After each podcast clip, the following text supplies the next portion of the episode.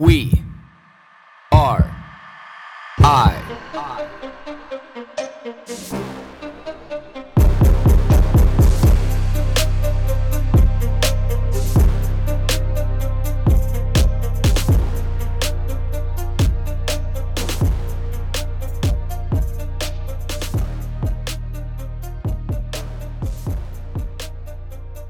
As I sit here on this rainy Monday morning, reflecting back on the weekend and, you know, just how lucky and privileged that I am that these opportunities come my way to be able to go, you know, hunting in the Okanagan.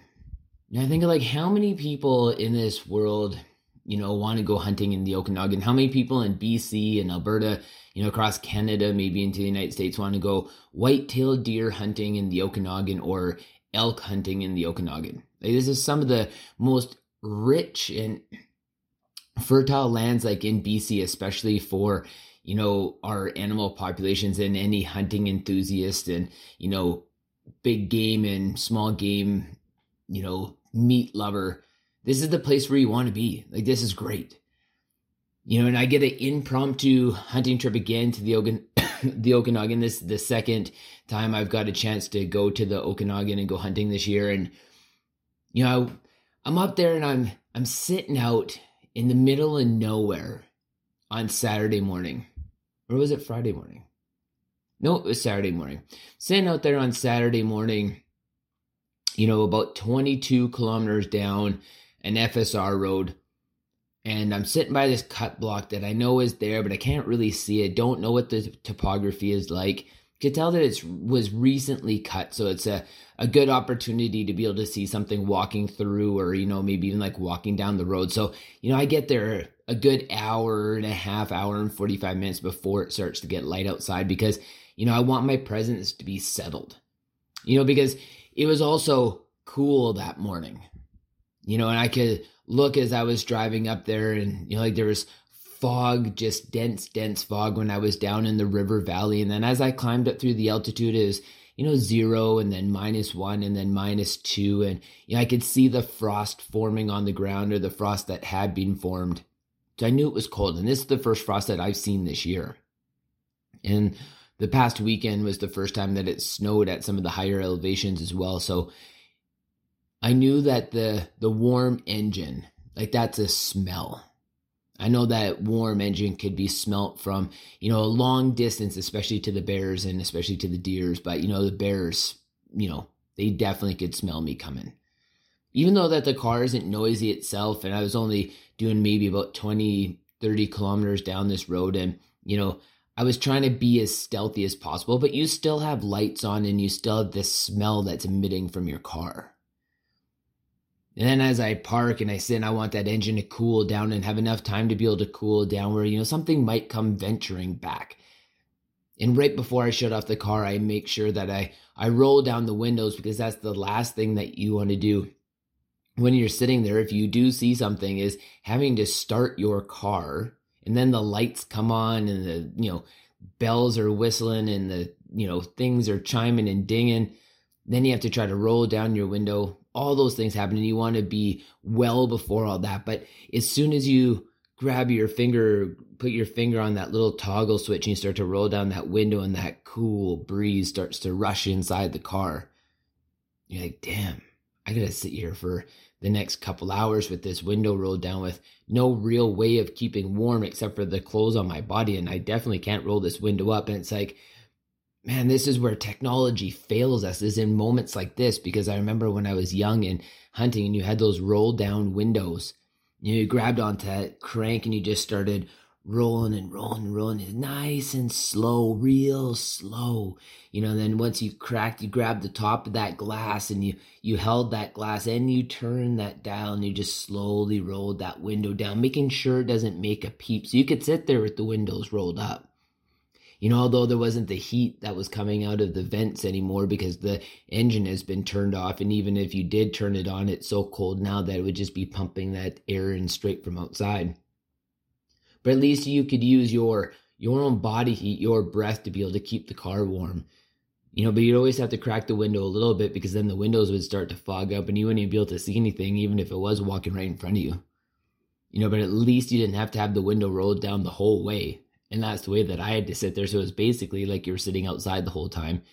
And anybody that's hunted knows that the the minute that you start to move and shimmy and this and that, then a stick breaks and this bumps and your pack scrapes against something, all this noise that you don't want to make, but you know, the paralyzing cold sets in. When you first start to feel it in your toes and your fingertips, and you know when that happens, that is a really slippery slope you know, moving down and through your body, through your extremities, and you know that the cold is about to set in. So you try not to think about it, but you know that it's coming.